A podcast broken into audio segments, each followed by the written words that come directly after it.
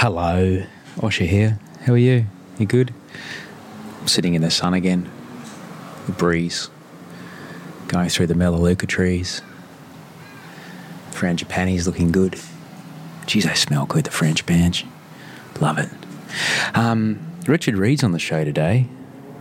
I'm a celebrity, get me out of here, the Today Show. But by goodness me, there's so much more to him than that. Um, before we get there, though, uh, this podcast is not made by me alone. There are some incredibly talented people that make this with me, namely my audio producer, Andy Marr, that cuts everything together, and Rachel Barrett, my extraordinary show producer, who wrangles me and my guests into being in the same place at the same time. Now, I need to pay these people, so this show has advertising. So, depending on where you're listening or how you're listening, you're either about to hear an ad or you're going to hear Richard Reid say something excellent about sobriety. Okay, let's flip a coin. I'll see you on the other side of the theme song. Hey, I'm Ryan Reynolds. Recently, I asked Mint Mobile's legal team if big wireless companies are allowed to raise prices due to inflation. They said yes. And then when I asked if raising prices technically violates those onerous two year contracts, they said, What the f are you talking about, you insane Hollywood ass? F- So to recap, we're cutting the price of Mint Unlimited from $30 a month to just $15 a month. Give it a try at mintmobile.com slash switch. $45 upfront for three months plus taxes and fees. Promo rate for new customers for limited time. Unlimited more than 40 gigabytes per month. Slows. Full terms at mintmobile.com. Ever catch yourself eating the same flavorless dinner three days in a row? Dreaming of something better? Well, HelloFresh is your guilt-free dream come true, baby. It's me, Keke Palmer. Let's wake up those taste buds with hot, juicy pecan-crusted chicken or garlic butter shrimp scampi. Mm. Hello Fresh. Stop dreaming of all the delicious possibilities and dig in at HelloFresh.com. Let's get this dinner party started. Ready to start talking to your kids about financial literacy? Meet Greenlight, the debit card and money app that teaches kids and teens how to earn, save, spend wisely, and invest with your guardrails in place. Parents can send instant money transfers, automate allowance, and more. Plus, keep an eye on spending with real time notifications. Join more than 6 million parents and kids building healthy financial habits together on Greenlight. Get your first month free at greenlight.com slash ACAST. That's greenlight.com slash ACAST. It's very hard as men. We don't like to admit defeat. Yeah, yeah. And when you realize that you can't handle your alcohol and you're not drinking responsibly and you're a mess, you have to admit defeat. That something conquered you. And that there's a lot of shame around that, a lot yeah. of ego around that. Oh Yeah. my God, when I first came to Australia, when I wasn't drinking, I remember I went to, oh God, the races, the Melbourne Cup, you know, Derby Day. Oh, well, I walked right into that red hot mess. And someone said, Oh, yeah, yeah, let me get you a drink. And I'm like, Oh, I don't drink. Oh, let me get you a beer. And I'm like, No, no, no, it's okay. I, I don't drink. And they were like, Well, why don't you drink? And I was so ashamed to say, Oh, I'm an alcoholic. Oh, I have a drinking problem. I said, Oh, I've got hepatitis C. I was like, where did that come from? I'd rather have hepatitis C than admit I had a drinking problem. That is Hollywood gossip guru, entertainment reporter, and uh, all around legend, Richard Reid. And this is better than yesterday.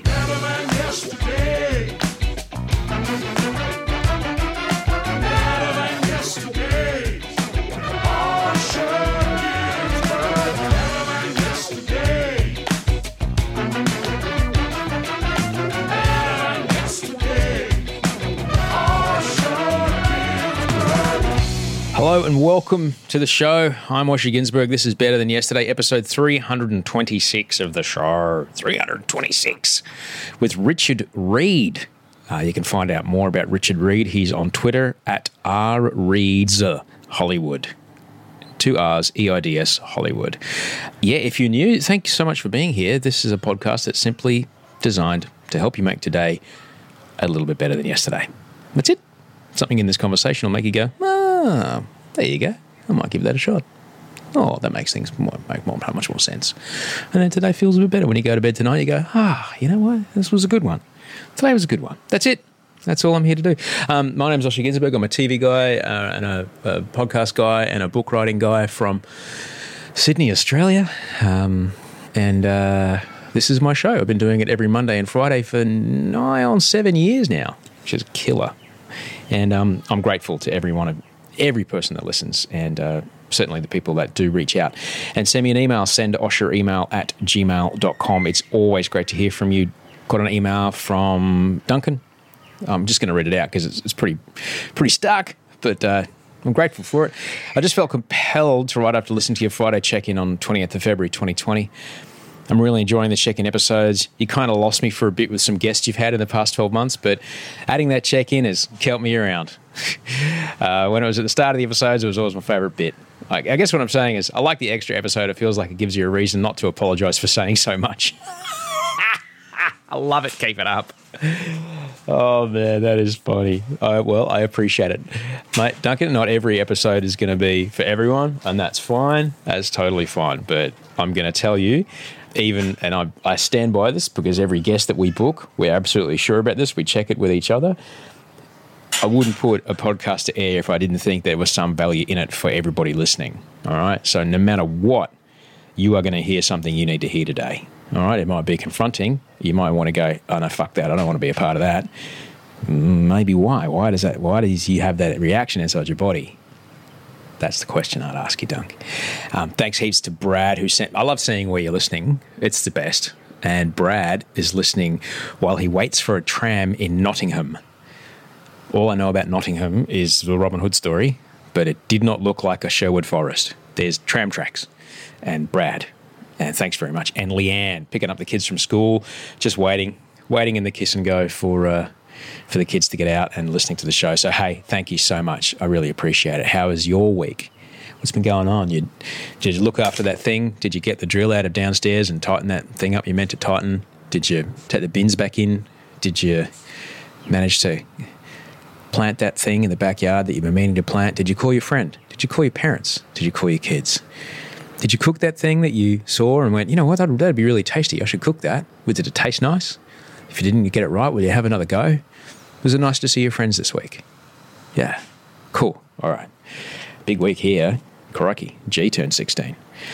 Um, man, she got her L's first go on her birthday. I was so damn proud. I took her for a drive around the car park. Then we got out on the road and we drove home. On her 16th birthday, it was pretty sick.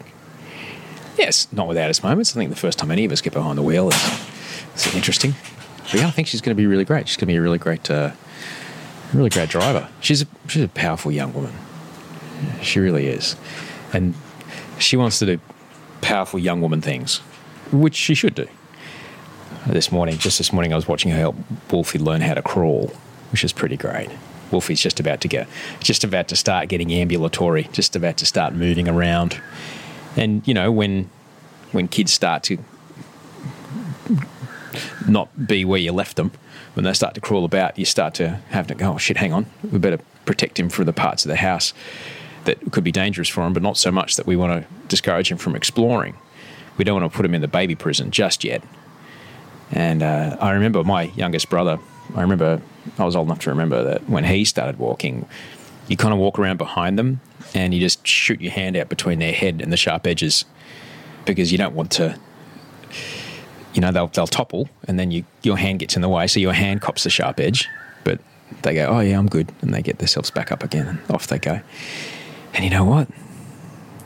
As they get bigger you just do the same thing. You've got to put yourself between them and the sharp edges. Uh, obviously you don't want to restrict their lives so they don't explore and have the learnings that go with that exploration but you kind of have to get between them and the things in the world that might cause them injury you don't want to put them on lockdown because they'll never learn anything.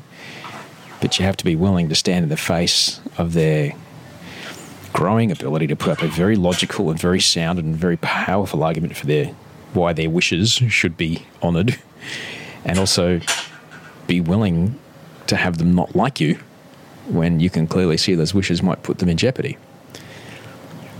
It sucks because you've got to be willing for them to not like you and it sucks because we want we want our kids to think we're awesome.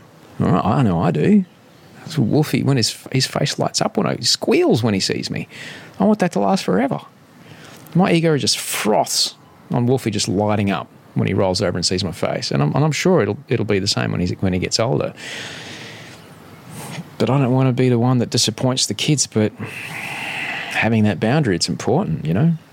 It sucks to be the bad guy, but it sucks less than the alternative. I'm really, really proud of her. She's a powerful, creative, resourceful, kind, hilarious young woman. And, you know, any parent of a teenager will, will tell you that, yeah, sometimes you've got to get between their will to act and the world until they figure out how to handle the sharp edges that come with the territory of what it is that they want to do. And they will not like you for it. and it can suck. That line between allowing them enough movement so that they can figure out things like choice and consequence and restricting that movement so they you know don't endanger themselves physically or mentally it's a tr- it's a tricky one but this is what we get to do. This is what we get to do and I wouldn't have it any other way. I'm grateful that we have a relationship where she's honest she tells us everything and she knows that nothing is so ever so bad that we'll never come and get her the moment that she calls. So she knows that. I'm, I'm really, really grateful. Really, really grateful for that. She's an extraordinary kid and, you know, just, yeah. She's a great human being, and I adore having a front row seat watching her become this powerful, powerful adult. It's pretty great. Let me tell you about my guest. I'm stoked to get this fella on. It's been a minute coming. We've been trying to get him on for at least, God, a year and a half or so. Richard Reid is a pop culture journalist, originally from the US and now making his home mostly in Australia. You can find him on Twitter at R Reid's Hollywood. That's two R's, E I D S Hollywood. You'll know him from his work as a Hollywood correspondent on the, the Today Show, also his time on Celebrity Apprentice, and he won last year's series of I'm a Celebrity, Get Me Out of Here. He's, he pops up on Studio 10 quite regularly these days. And because you know all that, we don't really talk about that. We talked about two things mainly, and it was kind of driven by the, the current time of year in Australia. We've just celebrated uh, Mardi Gras in Australia, the it used to be called the Gay and Lesbian Mardi Gras. I think they just call it Mardi Gras now because they don't want to leave anybody out. It's a weekend that began as a protest at the dehumanising treatment of people in our community in Sydney in 1978. 78. I was alive when it happened. Those protesters, they were assaulted by police, they were thrown in jail, and in the protests and marches over the following days and months, at one point, 300 people showed up to a protest, and the cops arrested 104 of these people. These people were campaigning for, generally, you know, I'm a what they called them a homosexual person. I, I would like to be treated the same as every other person in Australia because uh, homosexuality was illegal in Australia for a very long time, in some states for surprisingly long time. So you can imagine the stigma around homosexuality in your own lifetime. All right, just imagine what the stigma around homosexuality was in the in the seventies in Australia, to the point where 300 people show up to a protest, 300, you know, people sympathetic with the cause of homosexual people in our community, and the cops arrest 104 of them. Um, that's, uh, you know, that's a big deal. In the following days after those arrests, the Sydney Morning Herald published the names and occupations of the people that they'd arrested. Now, think about the time that this happened in the 70s in Australia. Unfortunately, 80s, 90s, 2000s, and even now. But it was a time when gay bashing or poofta bashing was a regular occurrence. And violence against people in the non heteronormative community was just, yeah, go for it. This was an extraordinary act of vilification, of outright harassment, of acting dangerously, of, of threatening people's lives and their livelihoods. You, you know, your, your job would be, oh, look, you know, let's make up a name, Ken.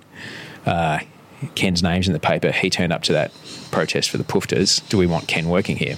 You know, Ken, you're going to have to let you go. Ken's got no job. No way. Not okay. But that's how Mardi Gras started. And even with the yes vote behind us, the vote for marriage equality, rights for people who are anything but heteronormative and cisgendered are still pretty tricky in this country. It's important to know how far we've come and how far we have to go. And when I spoke with Richard Reid, that's kind of where we ended up for the first part of our conversation. He was really very open and very generous about describing his journey. Small town boy, only gay in the village, left everyone he knew to go to a community where he would be accepted. You know, it's unfortunately still a journey of many people in our community. It's uh, such a cracking chat, a cracking, cracking chat. And at a time uh, in this modern world, which is incredible, when something like taking a daily oral PrEP pill can greatly reduce your likelihood of contracting HIV from unprotected sex. And that's just the way it is now. That's just the way that life is now. It's important to remember how, for someone like Richard, that at the heights of the AIDS crisis in the US, all of his friends died. All of them. Try and imagine that. A disease so bad that all of your friends were killed by it. There's a lot of alarm at the moment about the coronavirus. Think about that. How many people are actually being affected by this? And remember that for years, where year on year, thousands and thousands of men were dying in the USA, the government there did nothing. All right, think about what the government there is doing, what the government here is doing about this disease, and think about what they did about that disease. So it's important. That's, that's it while I've been alive. So it's important to remember where we were and where we've come from, and indeed where we need to get to. I've got to be really grateful to Richard for being so open and honest about his journey because he really got stuck into it. And we also talk a lot about sobriety. And I'm bloody grateful for that because every now and again I get someone who's sober on this show. And I don't mind a bit of sober chat with another sober person. I have to mind, I don't mind comparing notes. And I'm grateful that, you know, within the boundaries that we need to observe to have that kind of conversation in the public eye, Richard and I were able to hopefully cover a lot of ground that might seem familiar to many people. I wrote about a lot of it in my book. Richard uh, shares his story, and uh, once again, it's that I'm not a special snowflake. I'm the same as every other bog standard addict. So we found some pretty common ground in this one, and in fact, I hope this part of the that part of this conversation, the sobriety comp part of the conversation, might might help you if you have an issue with uh, drinking or any kind of addiction, shopping, gambling, drugs, whatever. Or that if maybe someone in your life has an issue with drinking, you might maybe recommend this episode to them or their family so they might understand what is going on. Because if we can't talk about it, we can't do anything about it. That's plain and simple. So, Richard was kind enough to meet me at the Betoota Studios in the Diamond Diamantina, I think is how you pronounce it, in far western Queensland. And uh, the chaps from Betoota Advocate let us use their room and uh, record this conversation with Mr. Richard Reid. So here you are. Welcome. Oh, thank you. Did you have to travel far to join us here in Betoota? Uh, not too far, and actually, I don't live too far from here. Actually, I can walk home, which is very, Really? very cool. Yes. You're in the neighborhood. Yes, I am in the neighborhood, or the gayborhood, as I like to call it. Is it really? A little bit. Well, Surry Hills, you know. It's, Yeah. It's right around Oxford Street and all that. Yeah, but it's a sad state of affairs. Oh, how, Oxford Street. Everyone's saying, oh, back in the day, it used to be rhinestones and glitter. Now it's just homeless and meth addicts. It's quite tragic. When did you get to Sydney? Oh, gosh. Well, my first trip to Sydney was about. Mm, going on 15 years. Going Yeah? on 15 years. Yeah. And I had Richard Wilkins. I said, Show me the gay area. Show me the gay area. And so we drove up Oxford Street, up Flinders and all that. And I was like, Really? This is it? You know, because in West Hollywood, you've been there. And that's that's pretty fabulous, West It is Hollywood. fabulous. There's a few A's in fabulous that you didn't pronounce there. uh, I lived very near West Hollywood. Yeah. But look, for what it is, I think being near West Hollywood is maybe you think about the size of the population. It's the size that's like twelve times larger than our country. Yeah. is the North America, West um, the United States. So you know that Oxford Street, Darlinghurst, etc. was it was pretty concentrated for the city, and considering the culture at the time and how incredibly difficult it was here for people who weren't heteronormative. Oh yeah, And it's just- heteronormative. Yes. Wow, that's a good one. I don't get to whip, whip that out on, wow, on, on The Bachelor that often. Heteronormative. Well, it is. I like it. I know. Honestly, I'm going to tell you that's the first time I've heard that. Really? And I'm quite progressive. But you know, it's, I know exactly what you mean. It's, You know it's it a good one. and and this is a you know the the constant pressure on the gay community to Yeah. assimilate into heteronormative behavior, um, monogamy, pairing up, buying Yeah. Mm-hmm. a house, that whole shit. Like it's all there, and, and and in my own family, watching the tension and the pain that's arisen from who this person is Mm. and who either they feel they should be or what society expects them to be is, Mm. is the chasm that thankfully in my own lifetime Yeah. has gotten a lot smaller but is definitely definitely definitely Mm. still there I can't identify at all with pain and suffering and growing up a little gay boy. Even in America, it was quite bad, quite bad. So I never thought in my lifetime I'd see kids cross dressing in public school and being okay with it.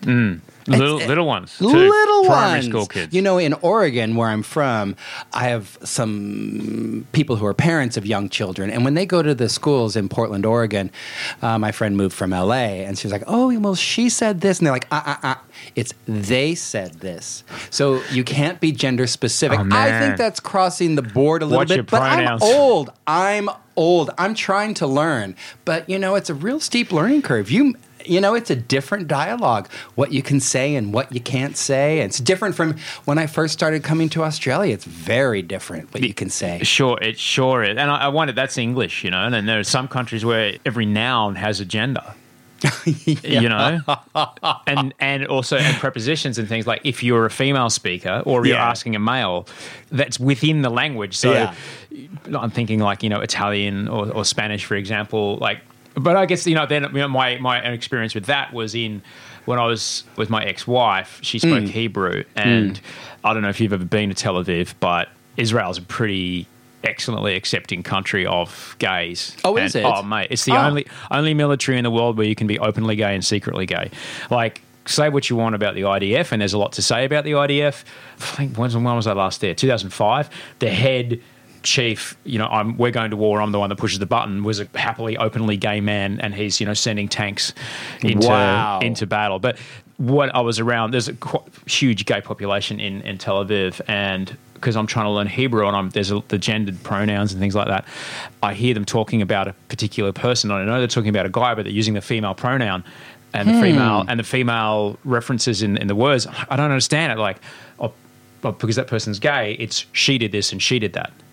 Right. Yes, and I confused the pants off of me because I'm trying to learn the language. Right. So yeah, Huh. Well, you know, there's some culture, I can't remember which culture it is, but there is a culture where the youngest child, if they're a male, they need to stay in the home and take care of the parents when they're old. And so they will treat that individual, if it's a male, like a female. It sounds like some Pacific Islander countries. Yes. The, the, the Yes. fa'afafine, I think it's Yes, called. Yeah. but I always wonder if there is it nature or nurture. Mm-hmm. Uh, can they have a, a normal heterosexual relationship? Are they just n- nurtured into homosexuality? I, I wonder. It's Yeah. questions I want to know the answer to. It's fascinating. and then that's completely accepted in, in many of those cultures, which is Absolutely. the yeah, particularly um, like in Samoa and in Tonga, if I'm not mistaken. I do, I do find that I, I find that interesting, and then there's also the fraternal birth order effect, which is the you know the, every child of the same gender that gets born, the chances of the next child not being straight increase by I think by something like 33%. It's interesting. It's really interesting. Is that around the world? Yeah, yeah. So it was about the who told me about it. Shane Jenek, aka Courtney Act, Okay. um, told me about it. And the uh, the theory is that more testosterone in the cave meant more competition and more chances that one of the kids would try and kill the other one. Uh, Okay. so, and there's you know more kids, we need someone to help care. And so the testosterone, I don't know. So okay, so if you're a, a, like an old school Catholic or a Mormon family and you have a gazillion kids, chances are down the line one is going to be gay. Chances, I'm saying, hundred percent, dude, you oh kidding me? Oh my god, you got to be kidding me. If like one of those, there's someone I know has is one of 9 Uh-huh. and I think I'm probably going to get the number wrong, but I think four of them are No way. straight. Oh, straight. Oh, Yes. wow. Wow. Well, you don't know what repressed and uptight is until you've dated a gay Mormon. Goodness me, where where was that? Oh, of course. In uh, Oregon, I dated a gay okay, so all I know about Oregon is what I've learned from Portlandia oh, gosh. and the Twilight movies, but uh, more Yeah. Portlandia. I, Yeah. I vaguely I watched Ah. a Twilight movie for a junket once, and I was like, "F- what? No, like it was. It was one of those things. Like when I first heard Justin Bieber, I was working in pop radio, and I just one hundred percent didn't get it. And then I saw the chart numbers, I saw the record sales, I saw the people losing their minds over this person. I was like, yeah. I am now too old for this job because I don't understand it at all. Same, Right. with, same with the Twilight. Twilight stuff came around at the same around the same time. I'm like, don't get it. Completely misses me. Mm. Yeah, no, And I- Twilight, yeah. I, was out of believe me, and I've got a good I was out 10, gig pretty 15, quickly. 20 years on you, I would say. So, um, Portland and Oregon in general, anything above California, it rains a lot. Mm-hmm. I remember one year it rained every day for eight months solid. Yeah. And so I grew up in gloom. Yeah. You know, and so it's not every time I go back and it rains, I'm like, oh, I forgot about this. So Yeah. I really have selective memory. Yeah. You know, I, there are a lot of things I wish I could forget Hmm. about Oregon. You know, you have Portland and your bigger cities. They're progressive enough. But Portland, when they say keep Portland weird, they like to keep it weird. They like to keep it funky. They're Hmm. they're they're kind of like um, hippies, but are now hipsters. Yeah. So they're cashed up hippies. Yeah, yeah. And they're very politically correct, very serious, and they like their beer. Yeah. They drink a lot of beer because what else do you do in the rain? Yeah, true, true. But there are parts of Oregon which are weirdly intensely militant at the moment. Oh, yeah. And, uh, didn't they like hold the? I don't know what it's called here. We'd call it the state government here, the government house, whatever that house is. The capital? Yeah, the capital. The state sa- capitol? the state capital. I believe there was a vote around some sort of carbon tax or something like that, and these gun-toting libertarians were basically affected. It was fucking heavy, and that was in Oregon. Yeah. it's fucking weird. Oh yeah, well there, that's man. the that's the city I'm from. it's weird. Salem, Oregon, which Salem incidentally means peace. Isn't that the place from Days of Our Lives? Yes, yes, yes. I'm not in the place where Marlena is from, or it's there's also Salem with the witch trials, but that's It's Salem, Massachusetts. Massachusetts. Yes, yes. But I'm from Salem, Oregon, which is a little bit. It's a nice city. It's a little bit of an armpit. But it, it was some tough growing up there. Some You tough were, growing up I'm, in I'm Oregon. guessing you were the only guy in the village. Well, pretty much. Pretty much. I was the only gay in the village in Salem. But before that, I lived in a town called Klamath Falls, Oregon, which is uh, southern Oregon, and there was no falls in Klamath Falls. Was that Klamath? I don't know what it was. It was just a horrible, horrible place. My dad, Yeah. my stepdad, actually was with uh, IBM, you know, big computers, and they always joke that that stands for "I've been moved" because we, when I was in the fifth grade, we lived in four different cities, Right, right. and that's really tough. And we got they got progressively smaller. We were in Boulder, Colorado. We were in Eugene, Oregon. Then we're in Salem for a couple months, and then he got transferred to Klamath Falls Right. which very small. It was a, uh, had a military base. It was half military and half uh, Native American Indians. Right. So they had a reservation there, and so oftentimes it was Caucasians versus the mm, American Indians versus the military. So there's lots of drinking, lots of cowboys. You know, and there I was. Now I was the only gay in that village. I don't know enough about the reservations uh, except for it was like, well, we can't just keep slaughtering everybody. You're just go and go live here. We don't care if you're not from here. You're going to go live there. Ye- something like that. Something like that. I think there's uh, protected land, Mm. and uh, there was a lot of government funding paying back the American Indians for the land that we took from them. Right. So every every month they got a check, and unfortunately, and this is a gross generalization, but a lot of that money would be spent on drugs and alcohol. Right. So it's self perpetuating. Yeah, I think we've you know there's very obviously similar social problems Yeah. here with um, you know just this extraordinary future shock of this very very different culture coming in and, and, and bringing its rules and, and disease and poisons upon a culture that's utterly unprepared to deal with this difference of technology and expectation and disease. And then it mm. all just becomes a, a horrible swirling mm. pit of mm. And I of think it was actually uh, you know, rumor has it, or you know, history has it, that the white man actually supplied the Indians with alcohol, so it would keep them in their place. I wouldn't dare say. I dare say, you know, if they gave them blankets full of smallpox, Richard Reid, I don't feel that they would have a that that would be you know beyond their world. At what point did you reach escape velocity from Oregon? Oh my gosh! Oh gosh! Uh, well, when I was 18, I fled on a Greyhound bus. Really? Um, yes. It's like a a music video. Yeah, I know. Well, I was 18, and I had Just my like- first boyfriend who was 22. Yeah. Who was a he was divorced from a dental hygienist, a Mm-hmm. woman, and we had appeared together in a community production of You're a Good Man, Charlie Brown. He played Schroeder, I played Linus, and he looked under my blanket and uh, whisked me away to San Francisco. Oh, really? I know. so, what was the conversation with your folks? I was like, "Hi, I'm going to go to San Francisco for a trip right after high school," and they're like, "Okay." My folks were rather oblivious. Really? oblivious. Yeah, I was always the good child. Yeah. which means I was always the smart child. My brother and sister. They didn't do anything I didn't do. They just weren't as clever as I was to cover it up. Right. So, Yeah. w- uh, did you had you come out to them by this point? No, no, no, no. But you know, I, Blind Freddy can tell I'm gay. Come on. I've been living with that every day since I was probably, oh my God, 10? Holy shit! Yeah. You somehow, I remember the first time someone called me Swivel Hips, and that, that nickname stuck. It was horrible. It was horrible growing up in a small town, being the only gay in the village, and being called names every single day for probably five to seven years. to think that sorry i just got really quite emotional there um, what we were talking about before to think that you know here you are you are you're a little older than me i'm in my mid 40s hmm. and even now your reaction to did you come out to your parents? Like fuck no no way at 18 and now we live in a time where if you're 13 14 it's probably pretty safe in most parts of this country to come out. I don't know if it still is in the small towns. Possibly, yeah, it could be I- I different in the small towns, but larger towns.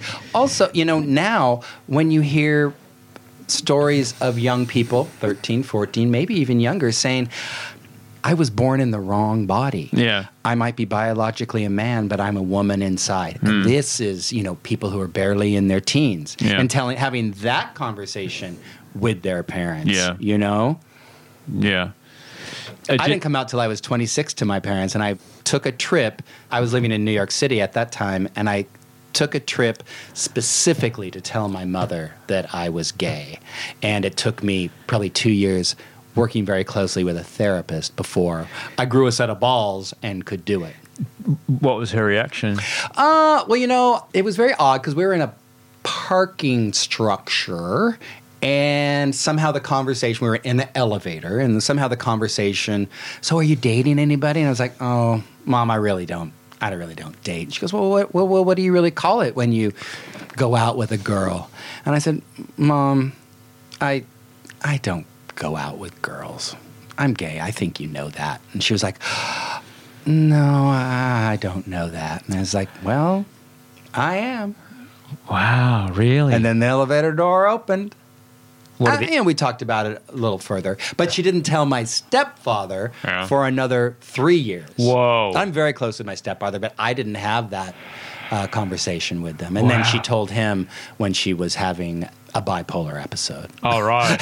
yeah. So it just kind of slipped out. was she was she sick? You know, most of you, you're growing up. Oh, yeah. She would have episodes. Well, she had episodes ever since she was in high school. But, Yeah. you know, when you're younger, you have one and it can be, you know, five, six, seven years. And then you might have another one. So she, I, I don't even think they knew to call it, you know, bipolar, manic depressive.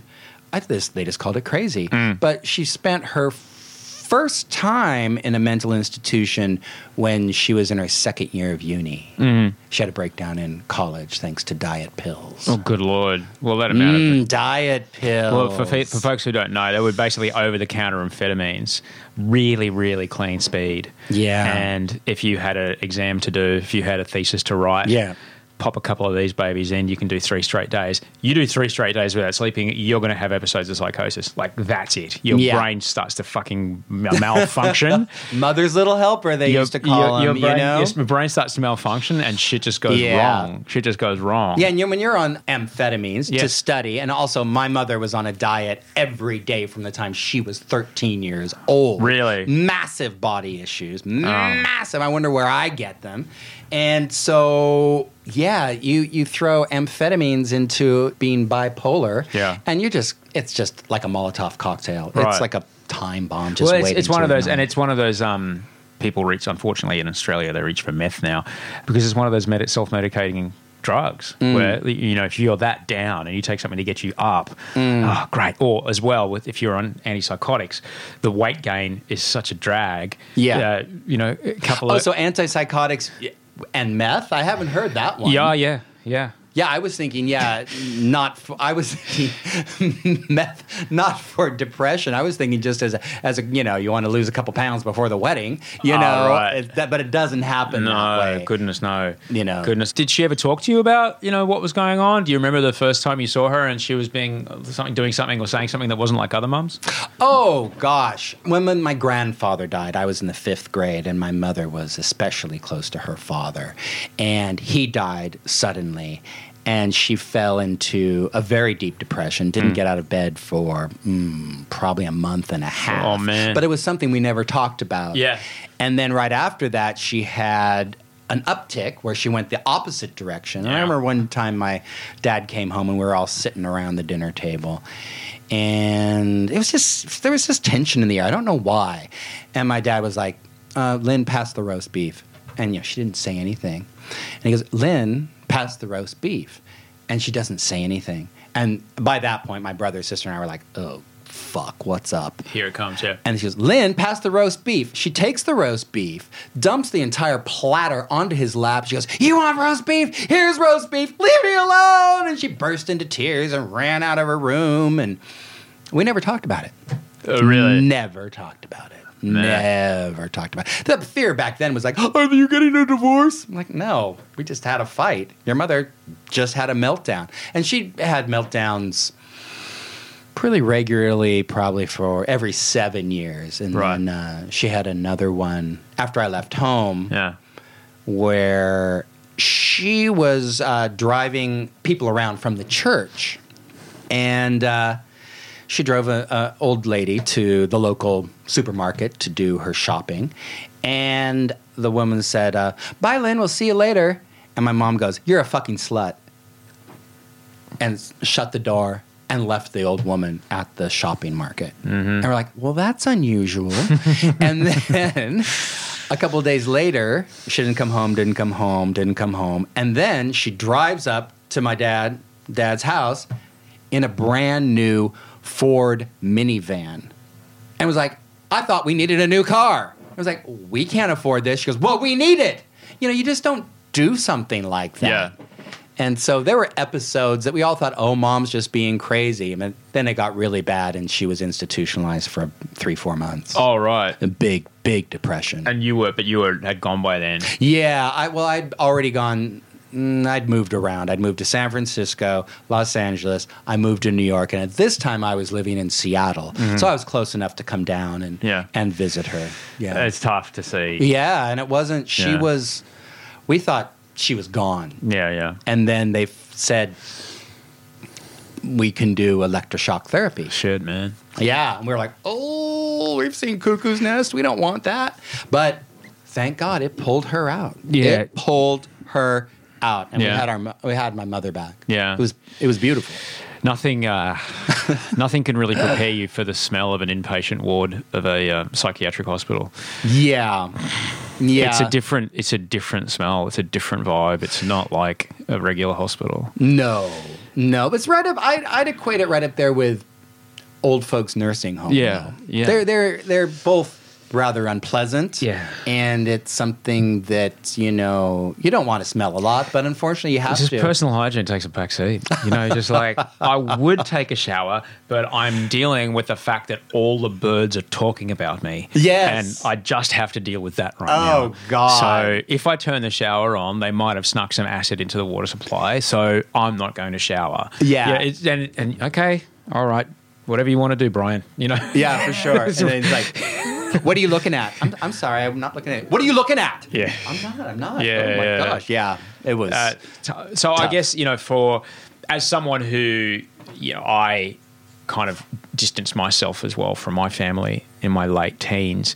What do you remember about that first couple of months in in San Francisco? Was it? Uh, was it like the Village People movie where you were Stephen Guttenberg on skates, just just rolling into the Castro and just like, here we are, this is the best thing in the Oh. world? Yeah. No, Oh God, I was like, you know, because disco was you know at its peak, and I was just, I was just a little twink with bleach blonde, you know, feathered. Of course you were. Of course you were. Skinny, like I wasn't eating properly. I was pale. I was white. I was like every Yeah. pervert's dream boy, and I was having a really good time. And the 22 year old, was he still around? or- oh my God. Two weeks later, It was over. I broke his heart and moved in with a 38 year old. Wolfgang. Wolfgang. Yes, he was a German. And God, can you say daddy issues? I guess I had those. Oh, really? I had Yeah. those. Yeah, well, that's that's not uncommon. It's, it's not an uncommon thing. Oh, I loved him. Yeah, I'll bet you do. Oh, did. my God, I loved him. And I thought he loved me until about a month later when a cuter, maybe 17 year old caught his eye. You know, I, I, I pretty much knew the deal. Ah. So- but I was always special to him. Yeah. He always kept me around. So that let me just good. do that. I'm just trying to get the, the scope of this, you know, just in the context of the first stuff we talked about. I'm just trying to get a scope of your. You are a, a- just a little bit older than me, so this would have been right. 50 i'm 55 and this aids was just yeah, in the This public is- consciousness This is, this is what I'm going on about. Like, Yeah. this would have been right at the very start of the like seven or eight years of Reagan just not doing anything. Like the US government just denying that this even existed and letting I think something like 25 30 40,000 people die. Oh yeah. Just let them die. Yeah well it was you know it was considered a, a gay disease. It first started the first thing they called it was gay cancer. Yeah. and uh, then they called it GRID. And then it got its name aids. And it wasn't really until it started seeping into the American heterosexual community, you know, through bad blood transfusions Yeah. or uh, guys on yeah, the down low Yeah. Oh my God. men who have sex with men who don't identify as gay. That's Yeah. still where uh, the predominance of uh, HIV is spread in America, but I digress. So it was right before that. And I remember going to Wolfgang, my 38 year old boyfriend, and saying, Wolfgang, I don't want gay cancer. And he said to me, Oh, Richard, only fags get gay cancer, and you're not a fag. And I was like, Oh, I'm not? So clearly he had a very German kind of, oh, there's fags and there's gay people. Well, I always thought I was kind of a fag, but apparently, I d- yeah, Didn't happen to me. It- uh, like the idea that your identity is and the problems facing your your community is just being so extraordinarily ignored and just just denied existence. And, Oh, yeah. and just being utilized. Unfortunately, by the Christian right in that country at the time to just marginalize people who had no choice in how they got born, Yeah. even further. yeah. And then to top it off, because America is quite puritanical, Yeah. quite puritanical. So it was a disease that gay men got from having butt sex. Therefore, it was a crime against nature, a crime against God, and they got what they deserved, and they need to die alone in a hospital, and their family needs to disown them. Yeah, It was sad. I'm not lying to you, Osher, when I tell you all my friends died. I don't. I don't doubt All it. of them. I don't doubt it. You would have gone to a lot of funerals. A lot of funerals. Yeah. A Lot ran out of tears. Ran out of tears. And God, I don't know why, but I was spared. I was spared. And it wasn't like I was smart. Believe me. I was like the little whore of Castro Street. But somehow I dodged that bullet. God, amazing. There has to be a higher power. There has to be something in the universe. that spared me. It wasn't my common sense because I didn't get common sense for a long time. Did people call you and say, "I've got it. We've been together"? I've had that. I've had that conversation before. Far out, man. Yeah. And at the time, it was a death sentence. Oh my god, a death sentence. People don't quite get it. You know, there's They there's, don't. There's PrEP. There's all this. They don't. Even here in Sydney, people don't quite understand that they were the Sacred Heart Hospice, which is is not far from here. Actually, Mm. it's just near St Vincent's Hospital. I think it's a 22 bed hospice, and I think at one point the number I heard was like 145 people that just had men lying in the hallways, just Yeah. dying.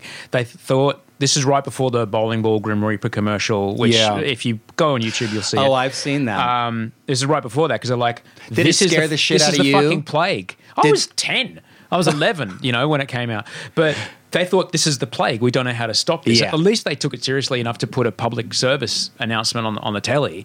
But it's the devastation of what it did to the city. You know, you look at somewhere like New York. I mean, and I've talked about this on the show before. Something like the Metropolitan Ballet in New York. Mm. Like their subscriber number just vanished within about two years because all their audience died. You know, opera companies going broke.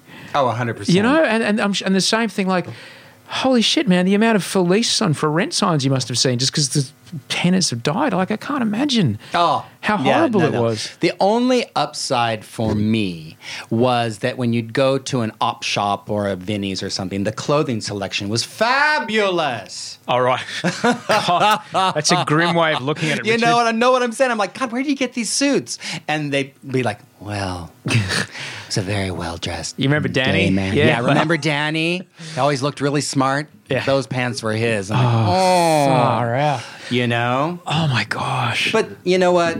You have to find humor where you can Yeah. in every situation. And, you know, when you live through that type of epidemic, that Yes. kind of Yes. of holocaust, Yeah. as it were, you learn to laugh. You know? y- whoa. You learn to laugh.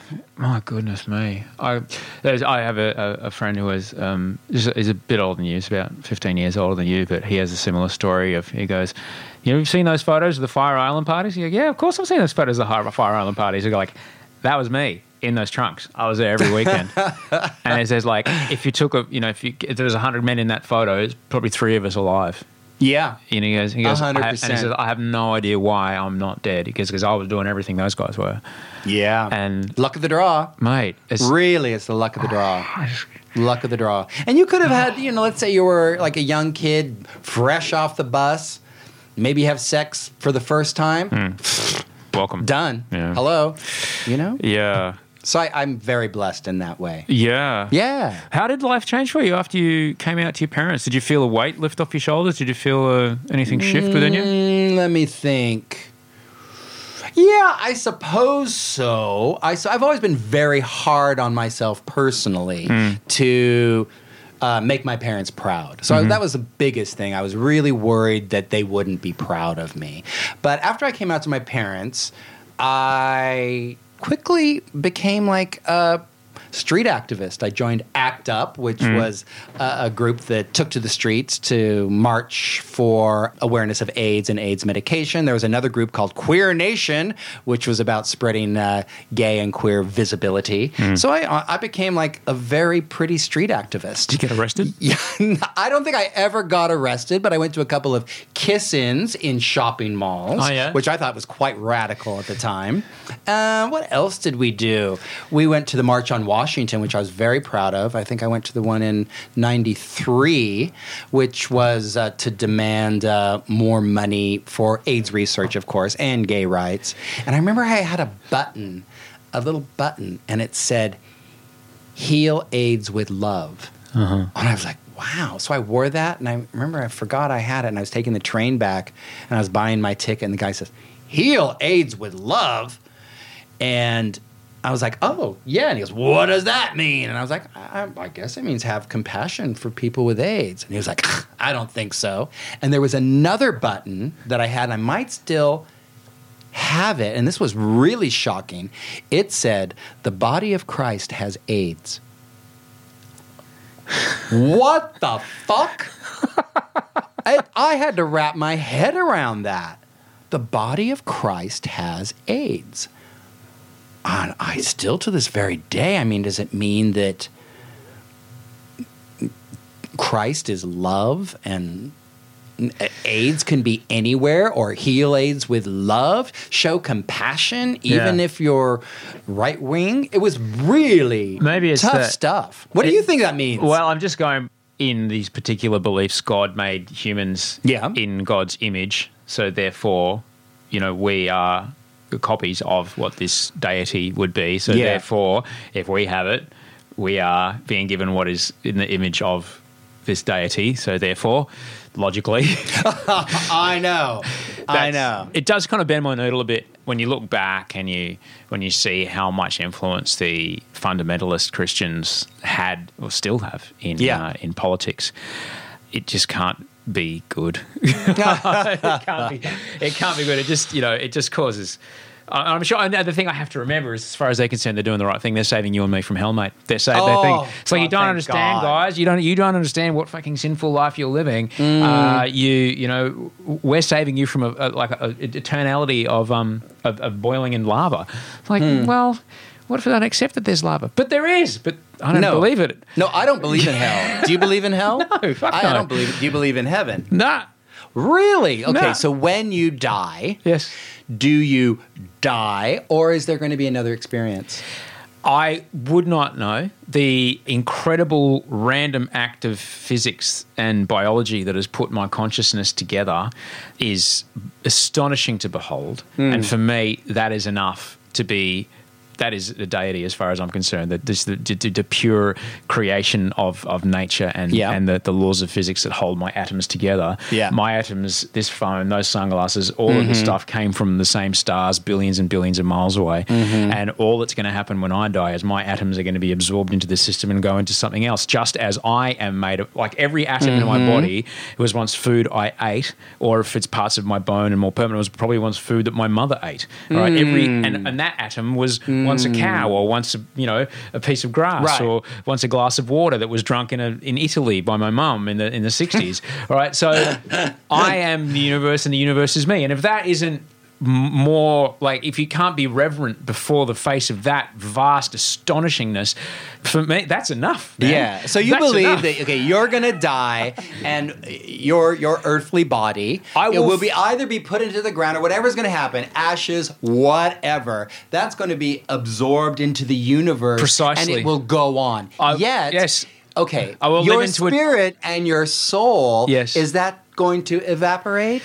Is it going to go on? Will you go be at one with the universe? I I don't know, man. Like Is there going to be another journey? It's just a bunch of electrical signals flying around my neurons, Right. That are creating this sense of consciousness. That is, is Hmm. this person sitting in these jeans talking to you right now here in the Betoota Studios. Yeah. that energy, that electrical energy that's flying around my brain, will cease when my body ceases, and it will no longer. That, that's it. It's over, and that's. Oh yeah, I, yeah, I'm yeah, okay yeah. with that. I'm okay with that too. So I, I try to live my life, obviously, to try to be the best kind of person I can be, to be a man of my word, and to treat others with respect, especially people who don't command respect. I try to have respect for them as well, because I was brought up, you know, a good Christian boy, and a, a part of me still is a good a good Christian boy who sucks cock. But other than that, I'm a good Christian boy. I hate to break it to you, Richard. You're not the only one. I, I know. You're not the I only know. one. Come on, come on. Please go to my website. no, uh, but but you know, I uh, the way I I try to live is like. I live my life as if there's going to be an afterlife. There's going to be a heaven Uh-huh. Okay. of some kind. So I'm either going to die and that's it. It's done. It's over. Or there's going to be some great, fabulous new journey. I don't know what it is. I probably won't be me. I'm not going to be at one with my grandmother, my late father, all my friends who died of AIDS. I don't know what it's going to be. But I'm okay either way Yeah. you know? Because I'll be dead. You know? And if dead is dead, I'll be dead. I won't give a fuck because I won't know it. That's the best part. Yeah. That's the. I think that's the. You know, I, and I think it is, it's you know it's in the denial of death. I think that we get in so much trouble. You know, it's Yeah. in, the, in the denial of death that we end up buying sports cars and buying shit that we don't need and all kinds of stuff. because We're just trying to mm. stave off the uncomfortable feeling that every single person you meet today is going to be dead one day. Yeah. Everyone Have you heard of this whole minimalist movement? I have. Yeah. Can't do it. Tried. No. Can't do it. I Yeah. work with a guy like that once. He and I were working on a podcasting app a long time ago, and um, he owned 140 things. Wow. Two of those things were a tent and a sleeping bag. He was no, he was a nomadic minimalist. Loved it. Loved it. And it would say, "Hey man, I'm going to be uh, going to be on Central. This is in America. I'm going to be on Central Time for a while. Why is that? Oh, I spend the winters in Arizona because I think he was from your neck of the woods. Yeah, He's from yeah. Seattle or, or Portland or something. And he goes, "No, I just go to a reservation and I go and find a reservation that's within a distance of a of a tel- cell phone tower, and he just does his coding work sitting in the forest. That's what he did. Yeah. He was that guy. Yeah, ah, you know who, who's that? Who's that chick? Who's the organizer? Maria Marie Kondo or Marie Kondo, yeah. yeah, yeah. I'm a cross between a minimalist and trying to be a little bit more Marie Kondo. I'm trying to be less materialistic. Yeah, you I- know. yeah. you, you probably know. I, I we talked uh, the other day. I, I love a loud suit. I love a loud shirt. I love Yeah. it. It's color. Uh, we work in TV. Television is a color medium. Color means happiness. Gotta make to it pop. me. Gotta make it pop, Richard. Hello. And so I've learned that I have enough bright colored shirts. I shit bright colored shirts.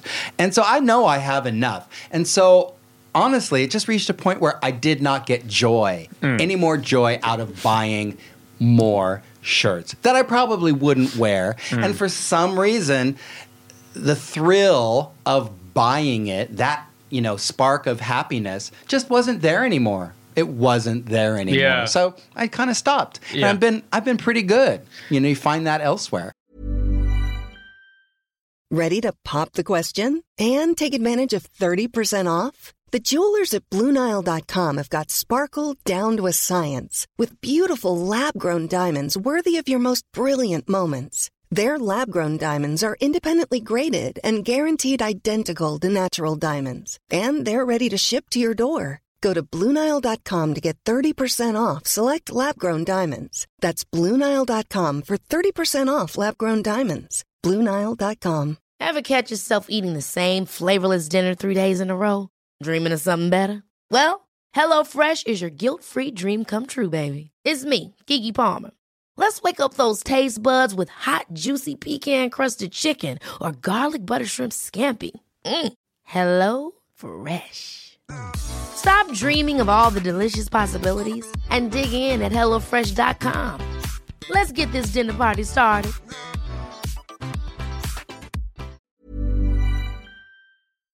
Similarly with clothes, I thankfully my job in television, clothes at the end of a season, Yeah. not the suits. I don't get to keep the suits. You know what? The thing here's the funny thing is, I buy my big time Queen Liberace suits. They loan you those Yeah, big time but I- gay Liberace I don't suits. get to keep them though. I don't get to keep them. No. And unfortunately, you are a couple sizes smaller than me, so I can't even raid your wardrobe no, at 10. No, you can't. They're sitting there though, and they were tailored for me. Uh, But I because you know occasionally at the end of the season, you know, there's like four or five t-shirts that no one else is going to wear. Yeah. So Melissa will be like, "Do you want these?" Yeah, okay. And then I bring them home, but I'm trying as hard as I can. If four t-shirts come home, four t-shirts like leave. Oh. Yeah, I try as try as hard as I can because I, I really I don't wear that many different clothes anymore. Do you try hard or do you succeed? Yeah, I do. I, That's I really do. I do mostly with stuff though. I'm, I'm having a harder time with stuff, but it is it bizarrely is I've kind of linked it back to more and more that it is the denial of death. That if I get rid of this camera, this beautiful Yashica twin lens reflex that I've you know Wow. that, that shot in the Korean War that I bought off a friend whose father took it to Korea, if I get rid of that. Oh, Like a, I'll never get one again. And what does it mean if I then get rid of this beautiful camera and oh, okay, I can't leave it. I'm going to have to keep it. Well, now I've got to find somewhere to put this stupid camera. Yeah, and so will Yeah. you ever take pictures with that camera? Again, I, I would like to think I would. Yeah. Um, it's just, you know, things like that. I have a camera problem. Uh, Well, yeah, back when you did, remember when you did that whole year of pictures? Yeah, yeah, yeah. Was that with a professional camera? Yeah, very. Oh, okay. Yeah, yeah, So that's very. okay. Yeah, yeah, yeah. Canon Yeah. 5D. I shot that on a 5D two. That's it was ten Yeah. years ago. What's interesting about that is uh, I look at it now, and anyone can go look at it sitting on. Were you out of your mind on booze Uh, then? it's or wildly. I didn't realize it. I just took a photo every day for a year. Yeah, I remember It just this. happened to be the 365 days where I hosted Idol by myself This was I- after James got the yes. flick. Oh, he left by his own accord. Oh, he, didn't- did. Oh, yeah. He, oh, I, he I misunderstood. He chose to leave. Really? Yeah, yeah, yeah. James Mathison chose to leave. Of course he the did. highest rated show Yes, in Australia. he did. Why? You can ask James. I will. I was on Celebrity Apprentice with him, and it never came up. He's a good chat, as you no doubt know. Oh, I, He's a very clever him. man. Oh, he's very dry. I delight. Very I clever. delight in his presence. So it was the year that I hosted Idol by myself, the year that I got my green card, the year that I moved to America, the year that Take Forty Australia ended, and you know I was like, "What the fuck am I going to do? Idol ended as well. Yeah. So I was like, "Shit, I haven't got a." The, I've moved to America and now I have no jobs, and then the, another radio show showed up, Hot Hits showed up. Yeah. And then the last, you know, it was the last six months of my drinking. I even photographed myself on the last day I went out, and the, the day of, I took a photo of my face of like, I can never drink again, and I know that. I- it was Hmm. And you were a newlywed, right? Oh no, not so much. We'd No? been, I'd been. This is my ex-wife. Uh, I think Yeah. we'd, we'd been married mm, just over two and a bit years at that point. And then the, my first six months of sobriety, and you can see my face every day just get skinnier and skinnier. You can see Mm. light come back into my eyes. But those last six months, I'm just I'm puffy. I'm like a balloon with eyes on it. I'm you know drinking all the time. I'm just. Yeah, I'm smashed in a lot of them. I, I, I write, oh, Yeah. oh yeah, I was tired today. I just put a self timer on, and I was, I was so drunk because I would take photos of myself, and I have, I have drunk eye. Yeah. and I like no matter how many times I tried to take the photo, my eye would be drunk. So I'd, I know what I'll do. I'll just pretend to be tired. Right. And so I close my eyes in the photo. Oh, so you were very much aware that you were an alcoholic. Oh, y- You were aware of it. very much, but absolutely couldn't stop. You weren't in denial. Couldn't stop. Couldn't stop. Right. 100% couldn't stop. But And you always had great hair in those photos. I was very lucky. I was very lucky to. You're follically fabulous. I'm, I- I'm happy to report that our baby son is as well. oh, really? Yes, he Yeah, came yeah, out yeah. came out with a full flock. It was it's all it's all it's all happening. Little flock of seagulls. It's, it's all happening. Yes, it sure is. Yeah. Uh, but yeah, I, I I couldn't stop as much as I wanted to, and I knew it was a problem, but I, I just couldn't stop. I knew it was, the- you know. It's, How long do you have now? I should check my phone, but it's, Oh, do you have the day thing? Of course I do. In March, it'll be ten years. 10 years. Yeah. Wow. Day You at got a me beat. I'm eight and a half. Right. Day at a time, man. Yeah. It's like anything, you know. I, But I had three, and then I took a break. Yeah. I took a break. And how'd we that were work on a out? break. Oh. Demoralizing, yeah. humiliating, what rock was bottom what was the in um, Australia. what we're talking about is we're talking about sobriety and Yeah. we're talking about uh, you in the particular fellowship that I am a part of. We Yeah. count days, Count days, we- count months, and we take years, and we take steps. and you take pride Yes. in the length you've had. Well, you end up, as Matthew Mitcham, the Olympic diver, said on this very show, he goes, You end up building a life in sobriety that you're not willing to lose. Mm. And you end up building enough time that you're like, You know what? I know exactly what's going to happen if I touch a drop, touch a gram, touch a pill, touch whatever. I know that all of this will vanish. It might not be today, might not be in six weeks, might not be. But I know for 100% that given enough time, hours, months, usually probably only for me months, everything here will go. Everything Yeah. here 100% will go, and I'm not willing to do that. So I will not have this beer, wine, line, pill, whatever. I won't have it because it's not worth losing what I've built up. So that's what we're talking about. So you got three and a bit years. Yeah. And then what happened? Well, then I got a show called Domestic Blitz. Yes. I was with Nine at the time doing the Today Show, The Gossip Crosses, and I got this call, and they wanted me to be on this show, Domestic Blitz. Prime time, Yeah, let's go. prime time. Scott Cam, Makeover Shelley? Grant. Yeah, it was Yeah. the. I always say the bastard child of uh, Backyard Blitz. Oh, yeah. You know, it was a beautiful, beautiful show, and I would come and take the family away on a holiday while Scott and Shelley and the crew would redo their home. And so it was through my time with them that we'd find out why we chose them. And usually it would have to do with maybe an illness in the family or maybe some depression, unemployment. And, you know, i it's very hard on me because uh, it was hard on me because I'm a very sincere, honest, upfront, yet curious person. And so I felt like I was being mildly manipulative when I would ask them, so tell me about the cancer. You know, and you know, it's TV. You know, you want something heartfelt. And I just would feel so bad.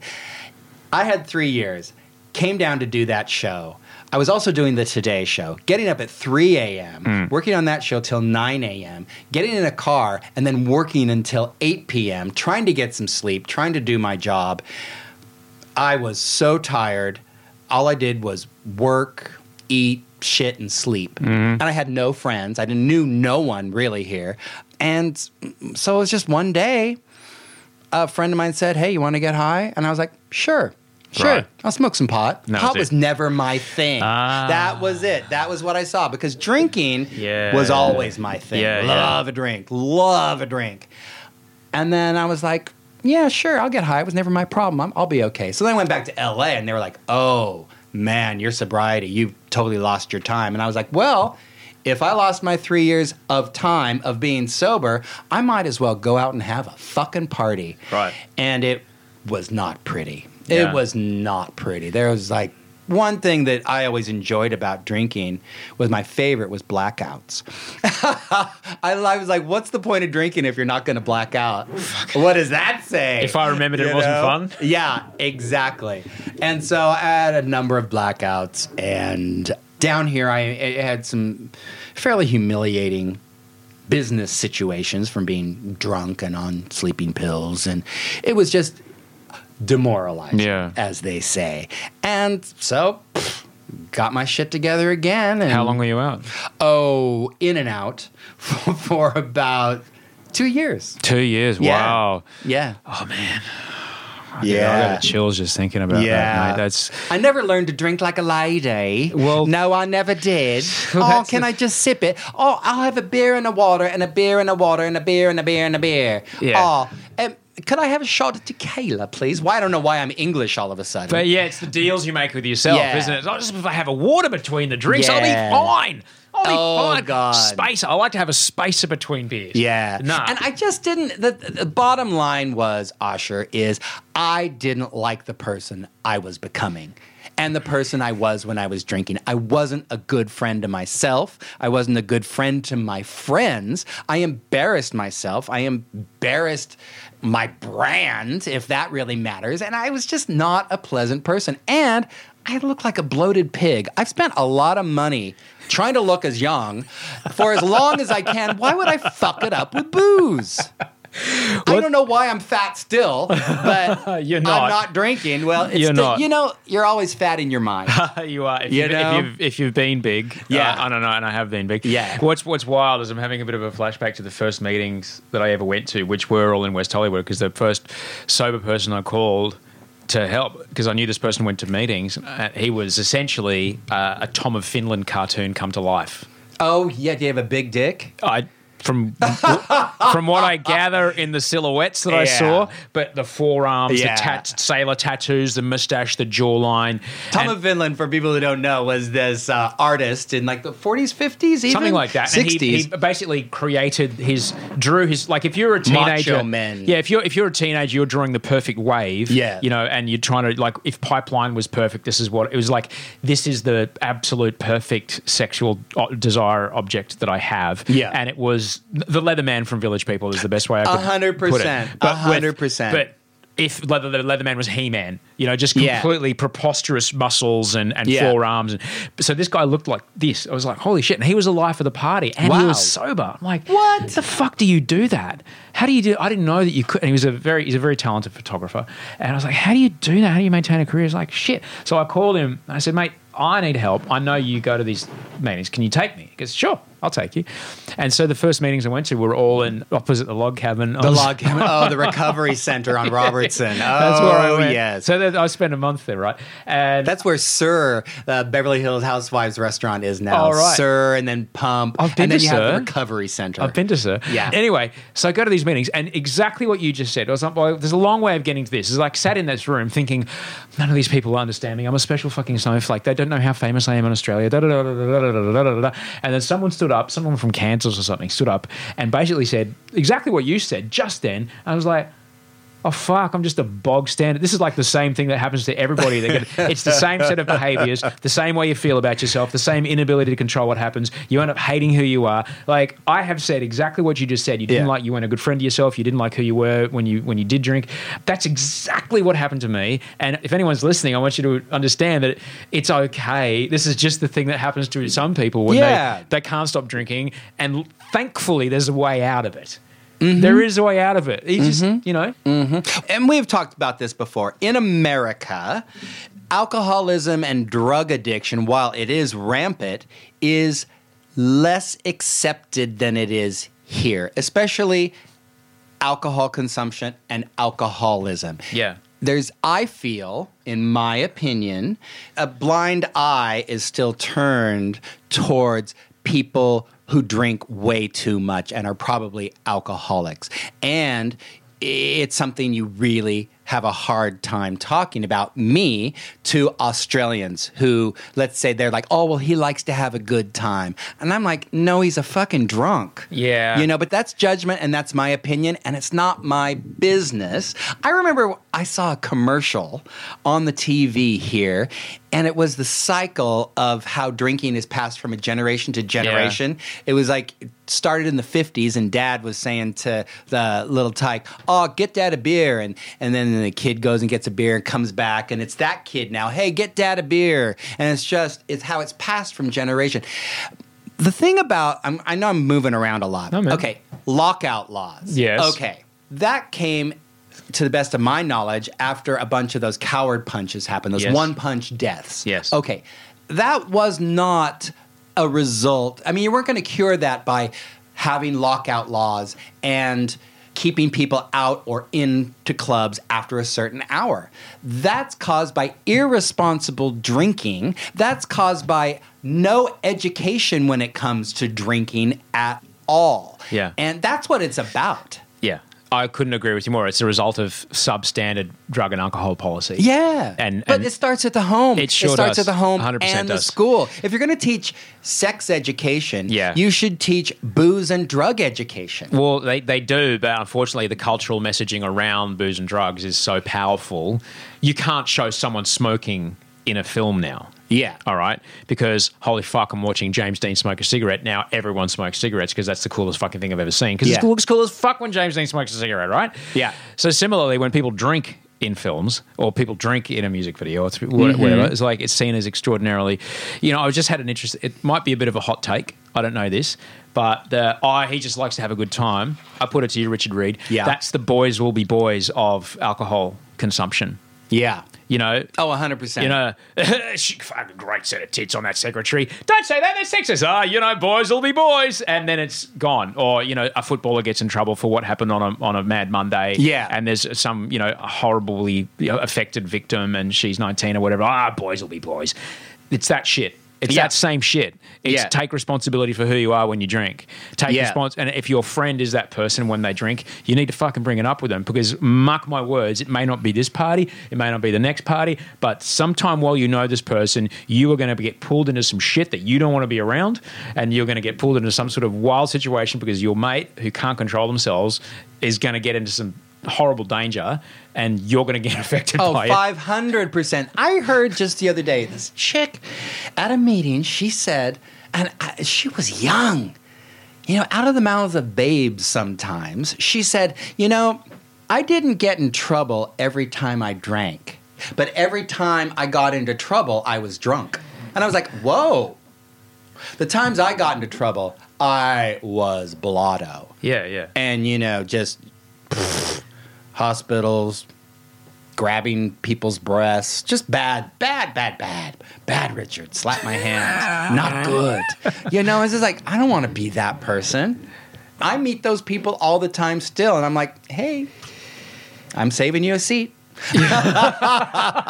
Anytime, just let me know. a and I really, you know, yeah. and it's really hard. It's just like, I probably do have judgment, but I also have compassion. Yeah. You know?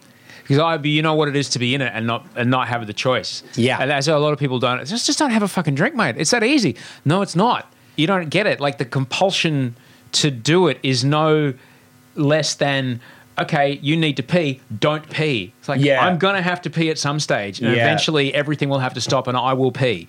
Like that's Yeah. what it is. Like if you don't, you you, you actually can't stop yourself from starting. It's also very hard. It's very hard as men.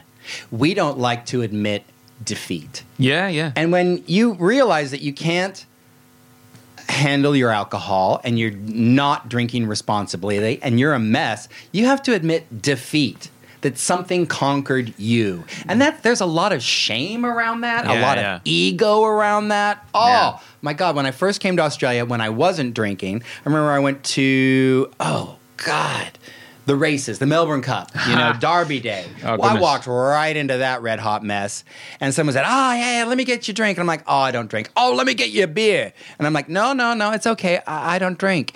And they were like, Well, why don't you drink? And I was so ashamed to say, mm. Oh, I'm an alcoholic. Oh, I have a drinking problem. I said, Oh, I've got hepatitis C. And I was like, where did that come from? I'd rather have hepatitis C than admit I had a drinking problem. It's a great answer. I know. And they I- walked away. I didn't talk to that person I, uh, again. I take Dave Hughes' lead because Dave Hughes once, when I, I was still drinking, when I asked him, I was like, "How come you don't drink anymore?" He goes, "Because I'm a terrible drunk." Is that why Dave Hughes doesn't drink? Yeah, he said, that's what he said. He like. He says, I'm a terrible drunk. And so now when people ask, he's like, how come you don't drink? Because I'm a terrible alcoholic. Yeah. And I've become a human being that I despise if I were to have. And, and I also explain it in that it's a lot like a peanut allergy, in that even the tiniest amount of peanuts Yeah. to someone who's really allergic will change their body's physiology. Their neck will close over. They won't be able to breathe properly. They'll, you know, they'll, they might die. Similarly, even the smallest amount of alcohol will change what I think is right and wrong, how much I think is a good idea to drink, what I'll do next, my moral compass, oh, everything. Oh, just, yeah. An allergic reaction goes up in my body, and it just shifts everything in my brain. And now, but I don't know it because Yeah. now I'm in it. Now I'm like, actually, fuck yeah, let's drink a case. Now let me ask you a question. Were you drinking when you were on antidepressants? oh yeah, Yeah, see? Because like, you know why aren't these fucking antidepressants working? yes, because I was, That was me. flushing them straight through my system. I was Just like, yeah, I was taking all these pills to alter my mood and make me a civilized person. yeah. And yet I'd get drunk and I'd be like, I'd go to my doctor, like, no, we got to switch medications. We got to switch. No, this isn't working. And finally he's like, are you drinking? I'm like, yeah, every night to get to sleep. Yeah. And he's like, these aren't going to work. Yeah, on-" uh, yeah. You know, and you're like, oh. I didn't want to hear that. No. I didn't. No, can, you, look, can you give me a pill that goes with booze? Yeah, my doctor, he got man, twice. He got really mad at me. Yeah. he got really mad at me, and, and once was then. But I needed it. I needed to be. I really respected this man. He's been on this show, and he he got really mad at me. He's like, Oh. yeah, he's like, you just can't, you know, you can't see it. Yeah, what do you want? Yeah. What do you want? It's like, you're wasting what my you fucking want. time, buddy. Yeah. Yeah. yeah, yeah, yeah. And the thing is, if you're depressed Yeah. and you have anxiety and stress and all that, alcohol is a depressant. It's going to make you more depressed. But it, look, it's not sold that way. It's widely available. No one has to know how much of it you've had. You can self-administer it. You can decide how much dosage you want. You know, Yeah. you can have it whenever you want. Yeah. As, as well. How do you keep on top of things now? How do you maintain the six pack of resilience in your brain? So Oh, I thought you were going to say the six pack on my stomach, and I'm like, you haven't looked at my chubby stomach. How do I keep it together? Yeah, yeah. How do you? What's Oh. your What's your regime like now? Because I mean, if you're anything like me, there's a set of stuff you kind of got to do every day if you want to, and you can get away with a day or two of not doing it. But after a while, Yeah. you're like, I'm slipping. I've, I'm. I can see the the flags. The red flags are starting to wave. Oh God, red flags. I'm very self-aware. Yeah. Very self-aware. And I try to make sure I'm not self-absorbed. I know if I find that I am having conversations in my head about, you know, if I'm having a fight in my head with someone that's not there, then something's wrong Yeah. right? Mm. So that's a big red flag for me. Also, at the end of the day, you're probably like this too. Before I go to bed, I replay the day in my head and I think, God, did I was I the best person I can be? Hmm. Was I a nice person? Was I rude to someone? Do I have to make anything better? Do I have to make an amends? You know, do I, you know? And I, oh, I should work on that. And you know, hmm. I took this course, and this one chick, the the leader, said to me, I was talking about how I was so mean to this girl at work all the time. I was like, yeah, yeah, yeah, you're so stupid. Blah, blah, blah, blah, blah. I was just a terror because there was a lot of pressure. Uh, when I was at nine, to be on and to be fabulous every morning, we got to get the ratings, and it's a pressure I put on myself. So I was mean to this chick at work, but I'd always say I was sorry. I'd always say, "Oh my God, I'm really sorry about that." Every day, I'm really sorry I was so rude. I'm really sorry I was so nasty. So I was telling this lady, this course leader, about that, and she goes, "Okay, so you're saying that you always apologized?" Yeah, but you were an asshole to her every day. And I was like, "Yeah." She goes, "So you are that asshole that thinks it's okay to be an asshole as long as you say you're sorry?" And I was like, "Oh, busted. So busted. I don't want to be that person who has to go around saying they're sorry. Yeah. I don't, you know, I'm a man. I don't like saying I'm sorry. I will if I'm wrong. I'll be the first to go and say, you know what, I was really wrong. I was out of line. You know, and I don't like doing that, and so I try to behave in a way where I don't have to do that. Yeah. I'm very grateful and very appreciative, and very grateful for my life in Australia, and I don't take anything for granted. And I just have to remind myself to live in gratitude. I have a friend who kind of thinks negatively all the time. And I pointed that out to him in a nice way. I said, you know, when I wake up, I- I'm a bitch. I don't like mornings. I have to remind myself every day what I'm grateful for and that it's a privilege to be alive and to have all the wonderful things that I have. I'm a hard worker, I'm a nice person. And then that kind of sets the tone for me to go out and be a positive person because I'm negative by nature. It takes work to be positive. But then once you get the hang of it, it becomes much easier. Yeah. It really does. And lo and behold, the very same world that you walked into thinking the world was against you Oh. now suddenly is for you. Yeah. And the world didn't change. no. That's the one thing. Okay, another thing is, I know I went through many, many decades where, well, I was hated when I was young and I had a very hard time bullying and stuff, but I don't want to digress. So I went through life assuming everyone was against me. So I was going to hate you before yeah. you hated me. I'll get on top of this. Yeah, Yeah. yeah. The I was, just- preemptive. I was yeah. nasty and sassy and just ugh. And then I let that go, and now I just once I realized. I'm thinking, oh, they're thinking this about me. They're thinking how horrible I am. Oh, they're thinking I'm a big old fag. And oh, they're thinking this. Once I realized that they weren't thinking that, I'm thinking that. They're thinking about themselves. No one's thinking about me. They're thinking about themselves because I know I'm thinking about myself. And so now I don't really care what people think because it's not my business. I'm not a fucking mind reader. Wow. That was a big one. It's like, I don't know what you're thinking, and it, whatever you're thinking, I don't really care. That's why I, I, I still am baffled that I won I'm a Celebrity, Get Me Out of Here last year, that I was crowned King of the Jungle. I don't know why. And I think it was because I went in there with the attitude I'd rather be happy than right. I don't need to be right. What's it going to get me? I need to be right. No, you're wrong. I'm right. And then someone ends up feeling bad. I don't want to be that person that makes me feel bad, makes you feel bad. I'm like, whatever.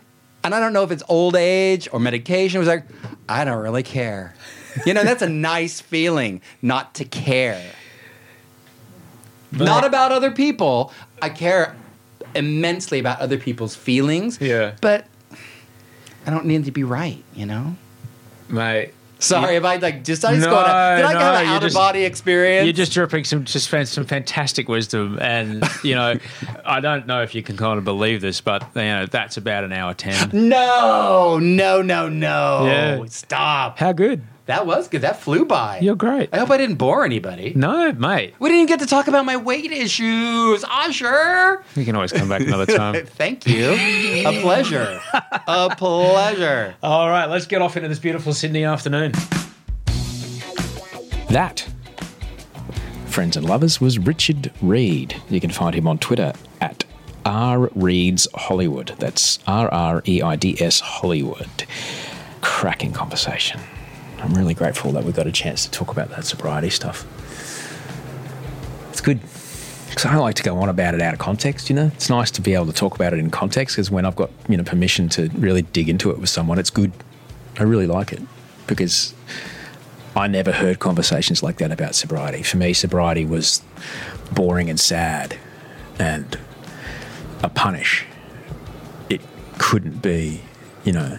I was saying to Audrey just last night, you know, as we um, as we lay in bed at night just before we drift off to sleep, we normally check in with each other. And um, when I was in the depths of it, very early on in the first ninety days of my sobriety, I remember particularly, actually more actually, it was right after my di- my divorce when I was just, I was just fucked. I'm like, well, what do I do now? You know, I was like, there's no way my life will ever be different. This is how life will be forever. I will always want to drink every day, and I will never have a career again and I'll never have money and I've completely blown the whole fucking thing. And they said in that room that I was in, if you just do this, you take these steps, you do what we tell you, what you thought you had and what you thought was the best thing in the world will look like nothing compared to what you'll get. And you know what? They were right. I couldn't have believed it. I wouldn't have believed it. I would have said, yeah, that's right for everybody else, but never me. But they were right. As I lay there, it was this incredible woman that I adore and this beautiful family that we have in a house. Fuck. I couldn't have believed it. But they weren't lying.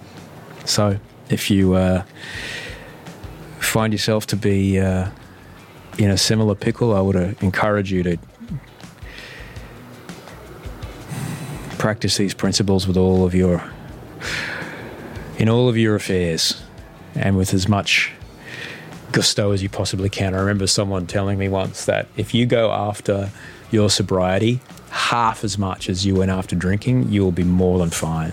Because the amount of effort, time, organization that I put in to drinking and using would took a lot of time and effort.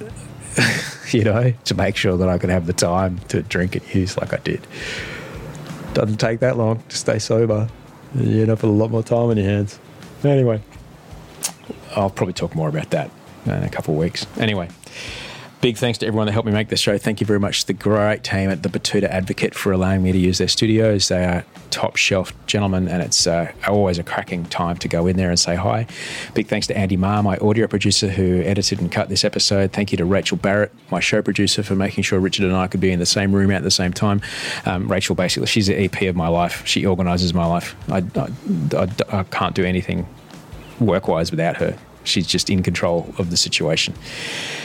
Mike Mills, who made all the music, at Toehider, he's ace. And you for listening. Thank you so much. Because I can't make this show without you. And there are hundreds and thousands of people just like you. Because I see the stats. And it's bananas how many people listen. And I couldn't be more grateful. If you need me, send me an email. Send us your email at gmail.com is where I am. DadPod is taking a bit of a break. We are on a season break as uh, Charlie and I uh, get all our ducks in a row for season two. Uh, I've got a few plans there. So um, Dad Pod is on a bit of a hiatus for a couple of weeks, and we'll be back um, pretty soon. Have a cracking week. Be good to yourself. Be kind to yourself. Be kind to your parents. Be kind to your kids. Hug a dog. I should hug my dog. He's barky, so I'm quite annoyed with him, so I don't hug him as much. I should go and hug him. All right, better get to it. Have a great week. Sleep well and dream of beautiful things.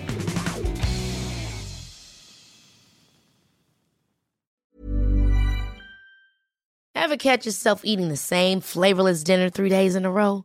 Dreaming of something better? Well, HelloFresh is your guilt free dream come true, baby. It's me, Keke Palmer. Let's wake up those taste buds with hot, juicy pecan crusted chicken or garlic butter shrimp scampi. Mm. Hello Fresh. Stop dreaming of all the delicious possibilities and dig in at HelloFresh.com. Let's get this dinner party started.